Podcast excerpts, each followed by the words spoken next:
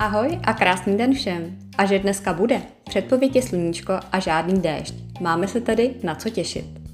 Dnešním tématem bude netiketa. Pro ty z vás, komu to nic moc neříká, se jedná o soubor pravidel, jak by se k sobě měli chovat uživatelé internetu. Jelikož poslední dobou trávíme více času online než offline, stojí za to si připomenout, že i v online světě bychom se měli k sobě chovat s respektem. Často to totiž není jen o tom, co říkáme, ale jak to říkáme, anebo napíšeme.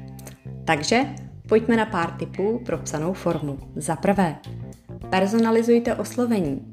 Takže nikoliv jen dobrý den nebo ahoj, ale pěkně adresně dobrý den pane Božský nebo ahoj Adame, čau Evo.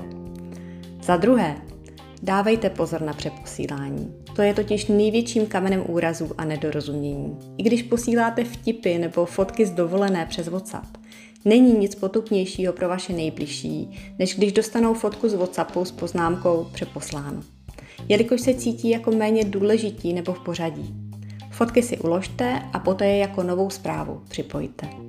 Za třetí, nepodceňujte čas a pozornost, které věnujete druhému a postačí jen skutečně málo, jako poděkování za e-mail nebo poděkování za zájem, jak jsme dopadli na pohovoru nebo na rande milé rozloučení a popřání hezkého dne nebo zmínka o tom, že se těšíte na něco, co společného plánujete. A nebo naopak politování, že prostě nemůžete pomoct. E, jako je mi líto, že tam nemůžu být, nebo pro formálnější vyjádření je mi líto, že pro vás nemám příznivější zprávu a tak podobně.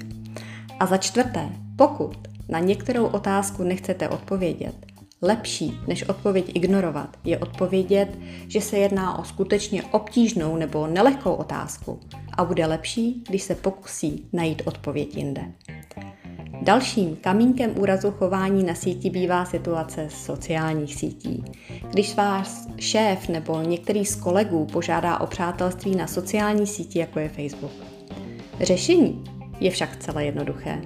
Není totiž nezdvořilé říci, že tuto sociální síť používáte pouze pro soukromé účely rodiny a spolužáků a požádat o spojení prostřednictvím profesní sítě LinkedIn. Takhle z toho vybruslíte poměrně rychle a hlavně s elegancí. A teď pojďme na online schůzky a online konference.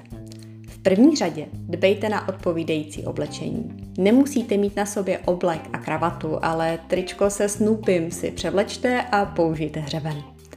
Také zkontrolujte, co máte v pozadí. Nikdo nemusí vědět, že jste tajný fanda pobřežní hlídky nebo Markíze 10. Navíc většina kanálů jako Microsoft Teams už má možnost volby stálého pozadí, takže tuto možnost doporučuji prověřit a případně využít. Takže posaďte se zpříma, nehrbte se a dávejte pozor na řeč těla.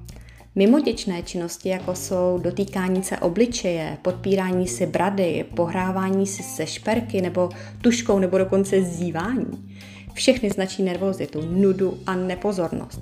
A to byste si neměli dovolovat, jelikož jste součástí týmu a všichni ostatní si zaslouží vaši plnou pozornost. Také doporučuji si před online schůzkou připravit osvěžení, a tím nemyslím kolu a sušenky, ale sklenici s neperlivou vodou. Jelikož když málo pijete a nebo jste unavení, produkujete daleko více slin a při mluvení vydáváte mlaskavé zvuky. Pokud to znělo příliš komisně, nemějte mi to za zlé. Chtěla jsem jen připomenout, že i chování v kyberprostoru má svá pravidla a ty jsou při nejmenším stejně důležitá jako ve skutečném světě. Takže to nebylo nic víc než taková, v angličtině používají krásné slovo tough love, což znamená bylo to tvrdý, ale protože vás mám ráda. Tak a to je všechno. Pokud se vám dnešní díl líbil, potěší mě, když můj podcast doporučíte dál, protože čím víc lidí si ho poslechne, tím víc lidí se k sobě bude chovat lépe. Tipy a nápady na témata, o kterých byste rádi slyšeli, mi prosím dál pište. Kontakt naleznete na mém webu petranováková.com a nebo mi napište přes některou z mých sociálních sítí. Děkuji za pozornost a těším se zase příští týden.